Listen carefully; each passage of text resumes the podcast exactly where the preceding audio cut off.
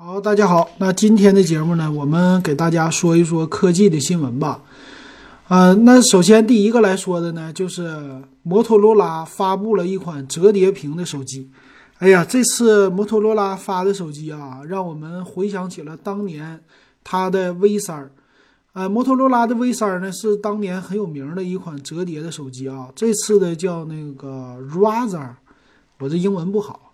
啊。这个手机呢，就是致敬当年的 V3 的系列。当年的 V 系列啊，可以说延续了是 V998 啊，只要是一只手给它打开，翻开之后你就可以打电话。那当年的 V3 呢，可以说是超薄手机的一个代表了。那这次呢，它的这个 Razr 呀，它可以说和 V3 非常非常的像哈，也是在折叠屏的手机里边给我们一个不一样的感受。也可以说呢，算是既致敬了经典，又有这种科幻的元素在里边。我觉得呢，和这种左右打开的折叠屏相对比的话，我更喜欢这样的。那它是什么样呢？它和 V3 很像啊，就是从下往上这么翻盖的一款手机。那这个屏幕呢，它的折叠呀，是在里边的内折叠啊，你翻开之后呢，它就会像一个正常的我们的手机的屏一样。可以说这个翻开之后的尺寸哈，看媒体的报道是 2.1 寸的21:9的，比我们现在的屏呢稍微的长那么一点啊，咱们现在是18:9嘛，多了个3。但是呢，这个尺寸呢算是比较不是那么特别的另类，它的分辨率呢达到的是2142×876。也就是说和咱们现在的手机翻开以后长度啊是差不多的，而且呢还是一个异形的全面屏这种一个构造哈。那折叠上以后呢，它这个手机就比较方正了啊，这个和 V3 当年有一些不同。V3 呢是比较长条的，这个是方正一点。但是呢，它致敬的点呢非常的多。首先呢，它在翻盖的外屏上呢，和很多翻盖手机一样，它都有一块外屏。这个是第二块屏幕了。这个屏呢彩色的，非常的小啊，只有 2.7 英寸一个 OLED 的屏幕。然后上边呢，上盖啊是一块这是摄像头，有1600万像素的。那这个摄像头呢翻开之后就是背面的摄像头，它并不是前置的摄像头，这是在它默认的翻盖上的。所以这样的话呢，就和当年的那些翻盖手机非常的类似了。你的常用的时间啊、信息啊、短信的这些信息都可以在第一个就是副屏上啊，第一个盖就能给你看见。那之后呢，如果你给它展开，它就是一个正常的手机屏幕了。哎，这个你看电影啊，还是发微信呢，都可以啊，非常好，都没有问题哈。那很有意思，它又有一个小下巴啊，和当年的 V3 是致敬的一个小下巴啊，这个下巴是凸起的地方。那这个下巴呢，除了通话之外哈，具体的干什么我还是不是特别的清楚的啊。但是这个呢翻盖的时候啊，和之前的转轴它有一点不一样了哈。我们知道它的折叠的部分呢，这个不是以前的转轴了，这个是铰链形式的了。因为折叠屏呢，它的屏幕不可能90度的给你翻，必须有一定的弧度，所以要使用这个铰链的技术。那这个呢在视频上，在国外啊，它是在美国先发布的。在视频上呢，我看起来哈，这个铰链呢在翻动的时候没有你想象当中像之前那么顺滑啊，这可能是一个问题。它铰链的时候呢，可以这么说，就不像一般的手机有一个加速度啊。以前翻盖的时候有一个加速度，它会弹起这种的。但是呢，现在看起来啊，折叠的时候稍微有一点的不是那么特别的顺畅，有这种感觉。然后关盖的时候呢，不会是两个合上那种啪一下子，因为屏幕啊，它们俩之间还是不是完全100%贴合的，会有一些缝隙的折叠上的啊，这是不一样的地方。但总体来说呢，整个的这个手机非常的好看啊，非常的致敬经典。如果这个手机呢，它推出之后啊，在国外受到欢迎，那在国内如果推出也受到欢迎的话，这种仿制的类的手机可能会出现，那也是最接近我们的生活所能应用的。因为它的厚度呢虽然会增加一些，但是整体来说啊，它的大小比现在的手机确实小了很多，而且也方便。说不定呢，明年或者后年就是翻盖折叠屏手机的应用起来的一年哈，我非常的期待。那这个机器呢，其他的配置啊，它是骁龙710的处理器， 6G 的存储，安卓9的6G 的内存，安卓9的操作系统， 128G 的存储，电池非常的少，只有2100多毫安。这个因为取决于它的机身的尺寸，这个非常像当年的 V3 系列啊 ，V3 系列那种功能机时代，像智能机转变的时代，电池呢也就是1000多毫安，1000出个头，1300毫安呢。那现在2000多毫安呢，可以说很多手机都不够用啊。那这款手机呢，也是名副其实的一天要2充的机器吧，有可能是这样。那这个机器啊，国外美国先上市$1500，就1499啊。国内的话呢，是肯定过万的了。那你觉得这个手机怎么样呢？你喜欢这样的手机吗？我是很喜欢，但是价格我买不起。就等着它什么时候能够老百姓能买得起哈。我希望有很多厂商都能用这种方法来跟进，这个挺实用的，比那种 Pad 的强多了哈。那这是摩托罗拉的这款手机啊，咱们就说到这儿如果你喜欢我的节目，可以加我微信 WEB153 5块钱入电子数码点评的群。那今天开始呢，我老丈人家的大米就出来了。这个大米呢，现在也正式开卖了。今天非常感谢我们的听友，有4位听友已经看到我的朋友圈，然后给我付款了我也是5斤，它是5斤装的啊，比较少。5斤装的话是包邮的情况下是8块钱一斤，也就是40块钱包邮，寄全国，但是偏远地区可能就寄不了了，西藏、新疆啥的啊，这个可能就得稍微多一点钱了。那这个大米为什么说卖8块呢？这个还是有一定成本的毕竟呢小包装，我是想呢让大家尝尝鲜儿。那这个呢是我老丈人家在五常这五常大米大家都知道，他家种的这个米呢并不是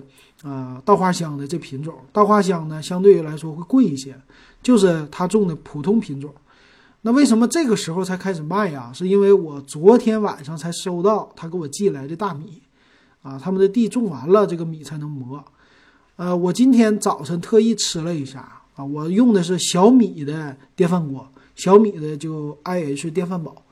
这个呢煮出来以后，确实我煮的不是米饭，我煮的是粥加上小米合在一起的啊，闻起来特别的香，整个屋里边都飘着大米的香味儿。那吃起来呢不会像你闻着那么特别的香的，因为大米当中有猫腻的大米呢磨出来以后它会有的时候在磨的时候给你喷香水所以你闻起来香，吃的要还想那么香那就不可能的了。那这个米呢他自己家磨的在吃出来的时候回味的时候是比较香的这是我今天吃的这种感觉哈。所以吃完了以后我验证完了我才给卖给听友这个，所以今天才发朋友圈，然后很感谢4位听友，一共是买了多少份有一位买了3份，一共卖了6份大米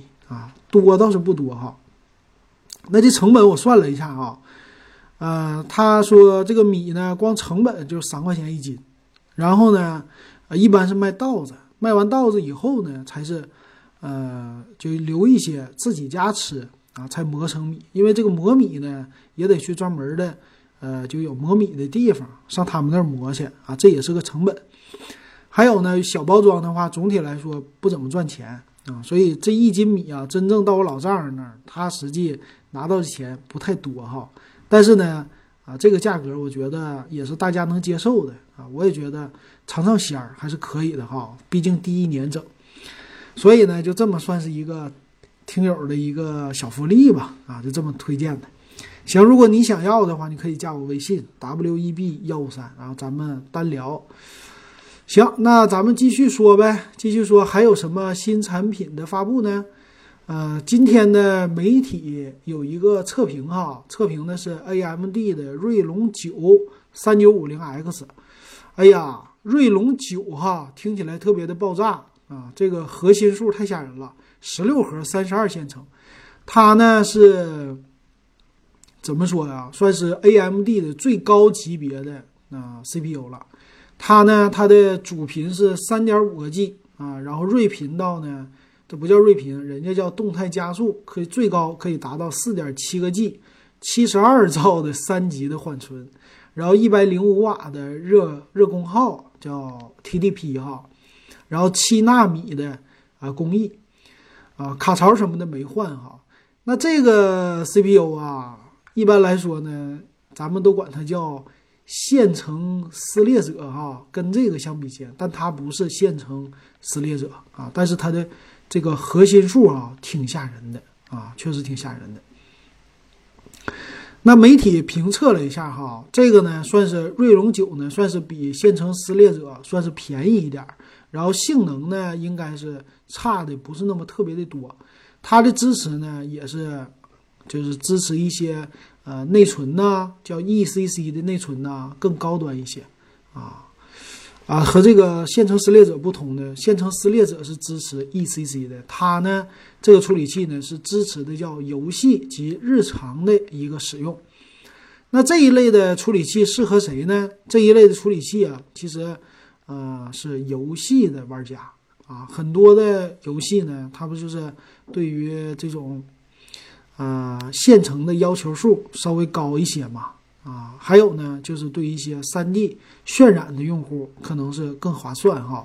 这种 3D 渲染的用户呢，他们对于线程数、核心数这个特别的明显，能看出来。比如说 3D 渲染的时候，我以前同事用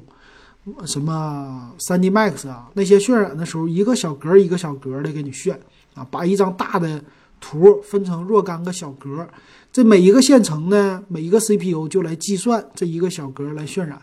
所以说你这个32个线程就可以同时渲染32个格啊，出来的图像，所以速度呢就比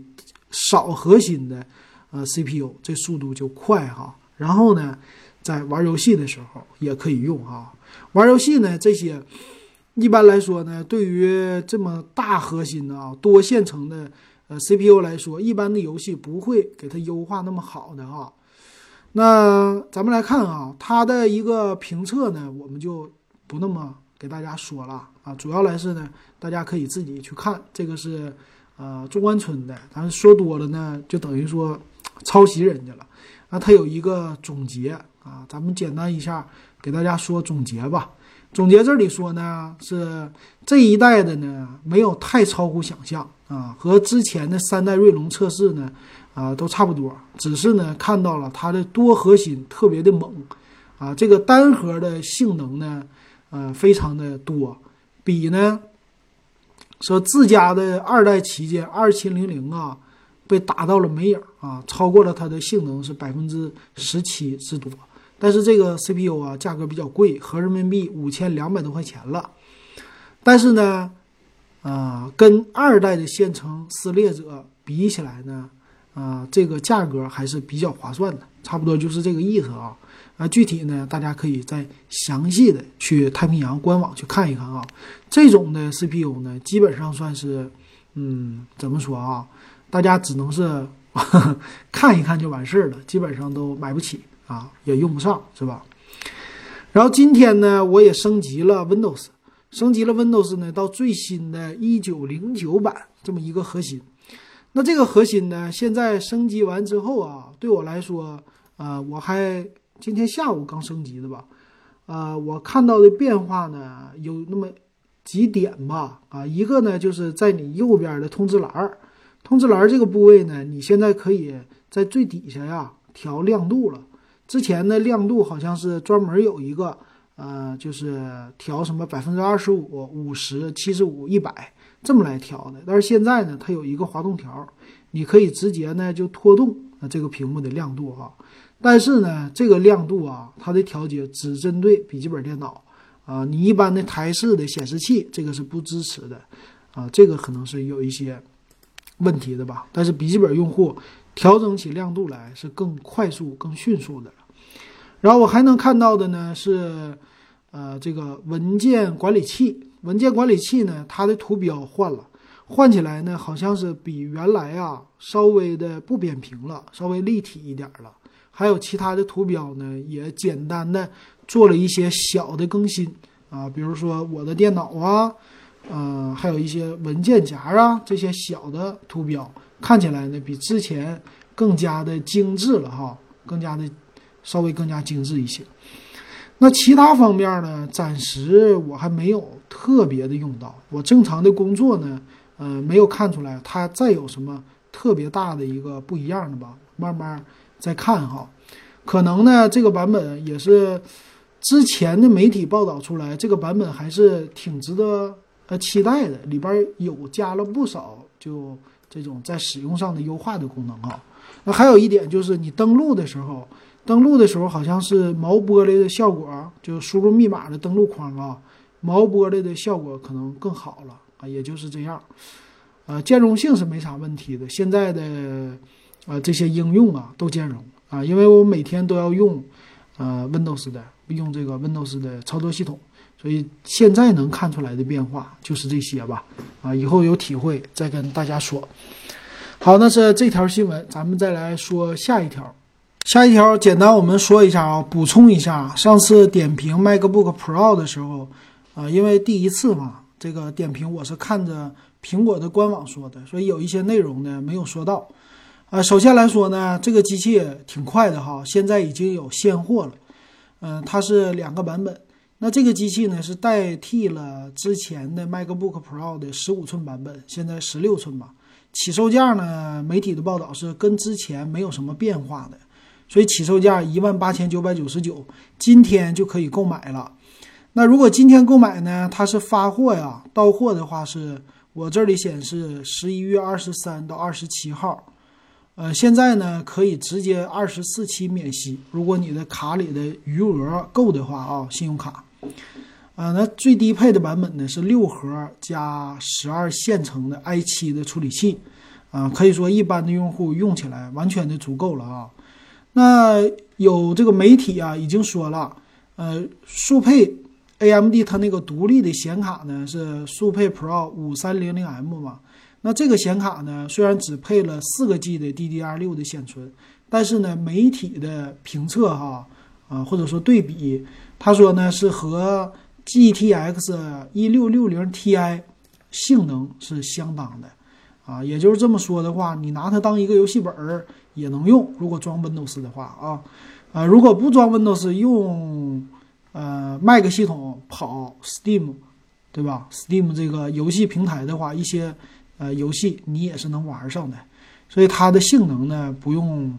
小看它，它的性能很不错的，而且这个 i7 的处理器、i9 的处理器啊都是 H 系列，也就是说正常的游戏本用的这种性能系列啊，可以说是满血的吧。和我们日常的这种游戏本的性能都是一样的，所以你不用太担心哈，这个性能确实很强的。那 18,999 呢，如果你用信用卡分24期的话，一个月是792块钱就可以2年免息的分期。哎呀，这也第一台小车了啊，那种感觉，二手车也差不多2万块。那这个呢我觉得其实挺香的了啊，跟之前的15寸的版本比起来啊，上次呢我简单还给大家没说清楚啊。首先和15寸的比呢，它的屏幕的分辨率啊确实提高了，之前的15寸的分辨率啊是稍微来说低一些的，和13寸的版本还是不同的。13寸的版呢，它的分辨率是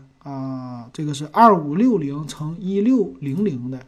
那15寸的版呢，我现在再看一下啊，我记得应该是28几几的，我翻阅一下哈。那在那个16寸版的呢，分辨率是 3072×1920， 其实呢在 PPI 方面它是正好撵上了13寸的版本，和13寸是一样的了。那这个15寸呢我要在官方的翻新机我给大家看一下它的分辨率的尺寸分辨率的尺寸在这个技术规格里，是，哎呀，找不到了。哎，找到了啊！分辨率的尺寸是2880×1800啊 ，PPI 是220。那这个呢，它就升级到了226，在16寸的版本，所以它呢，相对于来说啊，稍微升级了一些吧啊，整个的宽度啊，升级了200多个像素，高度呢升级了100多个像素。也不算是特别的高哈，不能说是特别的大，但是呢，也算是一个，这算是 3K 的屏吗？啊，或者不到 4K 吧，这么一个屏幕也够了哈，这种的够了。其他方面再比较起来呢，就是键盘有一个最大的区别，现在叫蝶式的键盘，那个15寸版本呢，还是之前的，之前叫蝶式，现在叫剪刀的键盘啊，这个不一样。还有呢，就是 ESC， 返回键，还有一个是Touch ID 这么一个键呢，是单独的分离出来了啊。其他方面区别来说也是比较明显的吧。其他方面的区别呢，就是15寸的版呢，它的显卡还有那种就是不是特别牛的显卡吧，是速配 Pro5555X。啊，这种的，或者是和现在的 570X 什么的一样，但是呢，这个显卡也是升级到了这个速配 Pro 的 5300M 的，专门的是这给移动端的处理器用的这种的显卡啊，图形显卡，可以说是比现在的 iMac 系列的显卡可能也是要好一些的啊，这个是不一样的。然后整机的重量这些的，也就是根据它的整体的大小来的了，两个机器比起来呢，厚度是有那么一点点的增加，增加了0.5厘米啊，50毫米，然后宽度呢增加了一点点啊，高度呢增加了0.1厘米啊，就10毫米吧，差不多这样。宽度方面呢增加了0.8厘米啊，也不是特别的多吧，总体的重量增加了啊，有1.83千克，就3.7斤，增加到了4斤，多了0.3斤吧啊。那对于一般用户来说的话，我觉得钱够哈，直接上16寸的低配的版本18999还可以的哈啊，但是我有点上不起啊，这个啊还是有点贵哈。但是能看出来512个G 的存储啊，直接用起来这 SSD 可以说跑起来的速度应该是挺快的了啊，非常快的了。然后内存呢16个G 跑起来也是挺 OK 的了，这个内存。而且呢，内存是和 13.3 的版本不一样， 13.3 的 DDR3 的内存，这个呢是 DDR4 的啊，所以整体的升级挺多的。然后媒体说呢，很多用户他就觉得 13.3 呢可能明年呢他就会出来这些处理器啊，还有 DDR4 的内存呢，可能会这样啊，这个具体咱们就不知道了啊，期待吧哈。下条新闻呢是说红米的马上最新的手机啊，叫 K30 手机啊，快发布了，现在说是呢通过了这工信部的，好像是曝光出来了啊。它呢是支持 5G 的网络啊，用的可能是联发科的 M70 双模的 5G 的芯片。说这个芯片呢是就咱们上次说的 MT6885 是7纳米的工艺啊，用的最新的叫 A77 的大核的架构，支持 5G 网络和 WiFi6 的这种标准哈。那到时候咱们就看它这个手机什么时候出来吧，然后再看它的售价，估计呢售价不会特别的高吧，可能也就3000多块钱，这就是个 5G 的手机了啊。但是呢还是没有买的必要哈啊，没啥用，主要是来说 5G 的套餐不给力啊，这样的。行，那咱们再看看下条啊，下一条说是今日头条说要做全网搜索了啊，这个是基于产品的使命，这什么意思呢？说是今日头条今天在京举办了一个大会哈，说是通用信息平台，也就是今日头条啊，它包含2层意思，一个是普惠，人人都可以用；二是呢丰富啊，内容特别的多。不知道大家怎么想的啊？今日头条你是不是每天都在用？今日头条呢，现在包括的内容比较多，有城市的一些频道啊，各个不一样的这种分类的频道，有视频，包括了是西瓜视频的，还有短视频的，还有呢问答、微头条、专栏、小说、直播、音频，哇，很多内容啊都集合在一起了。它可以说现在挺成功的一个新闻的聚合的平台了，很多家呢都已经被打的已经抬不起头来了啊！传统的我们看新闻的那些网站哈，基本上都快被今日头条搞得没流量了，可能是这样啊。那我呢，我是在西瓜视频上把我的点评的这个视频会传上去的。那其实它也开创了一个就跟你分享广告费的这么一个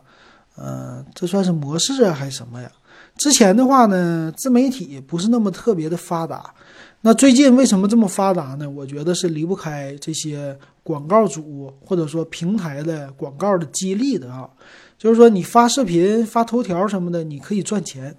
啊、如果说自媒体没了钱它还能不能这么发达？我觉得是不可能的，不会有那么多的人自发的说不赚钱我就给你发那么多的消息啊。但是因为他赚钱呢，变相的他的这个平台上的消息真实性又是个问题，标题党特别的多啊，发出来的很多文章你点进去基本上就是赚你个点击量啊，可以说实质的内容不是那么特别的多啊，所以说怎么说呢，有利也有弊哈。那我也是用了一下，现在这个视频呢累积出来也有30块钱的广告费了啊、不能赚大钱。你就想吧，都是金字塔的这种的构造，你要想在上面做自媒体，有的人觉得做自媒体能赚到钱啊、就一心一意扑在上边，想用靠这个创业了。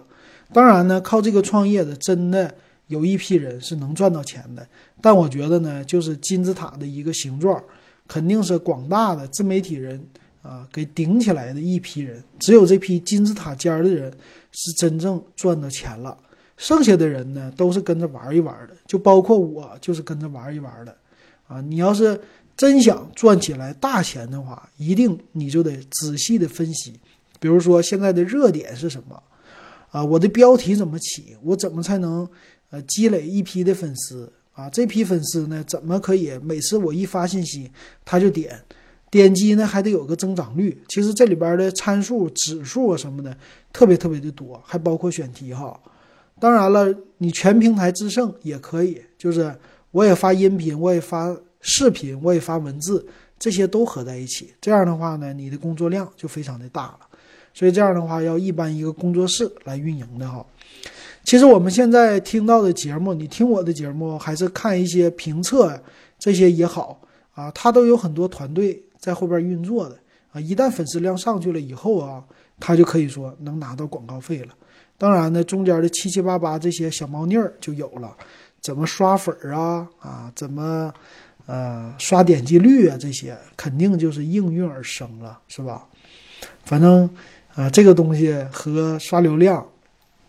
刷淘宝啊什么的基本上是万变不离其宗的，所以后边的灰色产业特别的多哈。我不太了解，但是我能简单的想出来。你说拍脑袋想还是灰色产业，这个咱们分析一下想都可以想出来啊，就不深说了啊，一会儿大家可以想一想啊，挺有意思的，包括评论，包括 iOS 啊各大市场啊这些评论啊，很多都是刷出来的，那这后边的一条都不便宜啊，这价格。然后呢造就的就是一批手机的销量的增长，反正整个来说就是整体繁荣吧啊，钱越来越多投在这儿的也多，然后繁荣度也高啊，在繁荣的时候没有任何问题，但一旦不繁荣了呢就会死一批人啊，但我这种玩的基本上就可能会幸免于难吧啊，这种的。行，反正现在这个是自媒体是一个热门啊。行，那咱们这段翻过去，咱们说下一个是双十一最近的事儿哈。啊，我今儿回顾一下我点评小米的手机是那个 CC9E 啊 ，CC9E 那款手机的时候，当时呢我的音频也好，视频啊，我都已经说了，我说那个手机啊，它不值得买。主要的问题呢，我觉得拍照没啥问题，就是这块屏太垃圾了啊！这块屏呢，给你上了一个 720P 的屏啊，别的方面呢看起来还都不错，你包括那个处理器骁龙的665啊什么的。然后当时我就说了，我说这个机器啊，你起售价，它当时是多少啊？4+64啊，最低配的吧。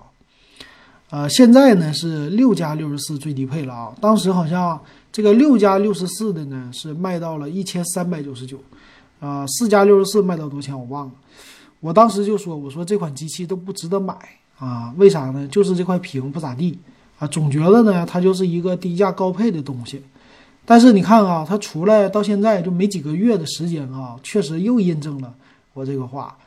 他呢？我看网友啊，在我的哔哩哔哩下边这个视频下边留言了，在双十一的时候呢，这个6+64G 的版本卖到了899块钱啊！你看啊，这个屏幕，再加上它的这个造型，虽然屏幕垃圾一些，但是6+64G 降到899，确实它的香的程度确实多了一些。那看来呢，它给自己家留下的降价空间特别的大哈。啊，这个机器原来卖1399，降到899，降了整整500块钱啊！我当时的预测都是降个300块钱，没想到它降更多。那现在呢，这个机器在官网上4+128的卖1199，6+64的卖1099哈。但是我们知道它的最低价了之后啊，你像这个价就不用买了，就等着它再降价了，双12什么的肯定还会打折。所以这个机器呢，我觉得它不会再坚挺了。基本上呢，就是赶紧的啊，赚一笔就完事儿了。后期也不能生产了，马上就更新换代了。就看看小米，他们的 CC9 的这系列吧，卖的到底怎么样？如果他们卖的好呢，后边他们还会出这样的机器啊。这是尝到了 OPPO、Vivo 的这种销售模式的甜头了，估计啊可能会这么玩。而小米呢，比他们来说呢，降价的速度也是挺快的。可能以后啊，手机的模式啊，就是高价给你低个配，稍微减一点，然后标一个虚高的价格，到时候呢再给你狂打折，让你觉得就大呼真香啊，便宜这么多，然后马上入手啊，这个有可能是以后的小米要玩的一个模式啊。所以以后我做节目呢，尽量再多说一点它未来会便宜的这个价格，可能这样的话就能击中他们最后便宜的一个要点了啊。这是这个小米的手机。那最后一条呢，虽然双十一已经过去了，但是马上双12就会过来的。那很多的这个手机啊，它的发布会依然没有停歇啊，可以说到年底了，甚至明年初啊，我们都可以看一波手机发布的热潮。明年的春节呢比较早哈，1月25号吧。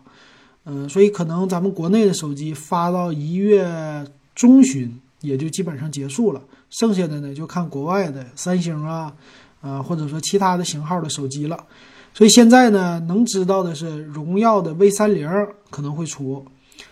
还有呢。11月20号是 OPPO 的 ColorOS7 会发布，估计到时候会有机器再发布。小米呢，就有红米的 K30 可能会发，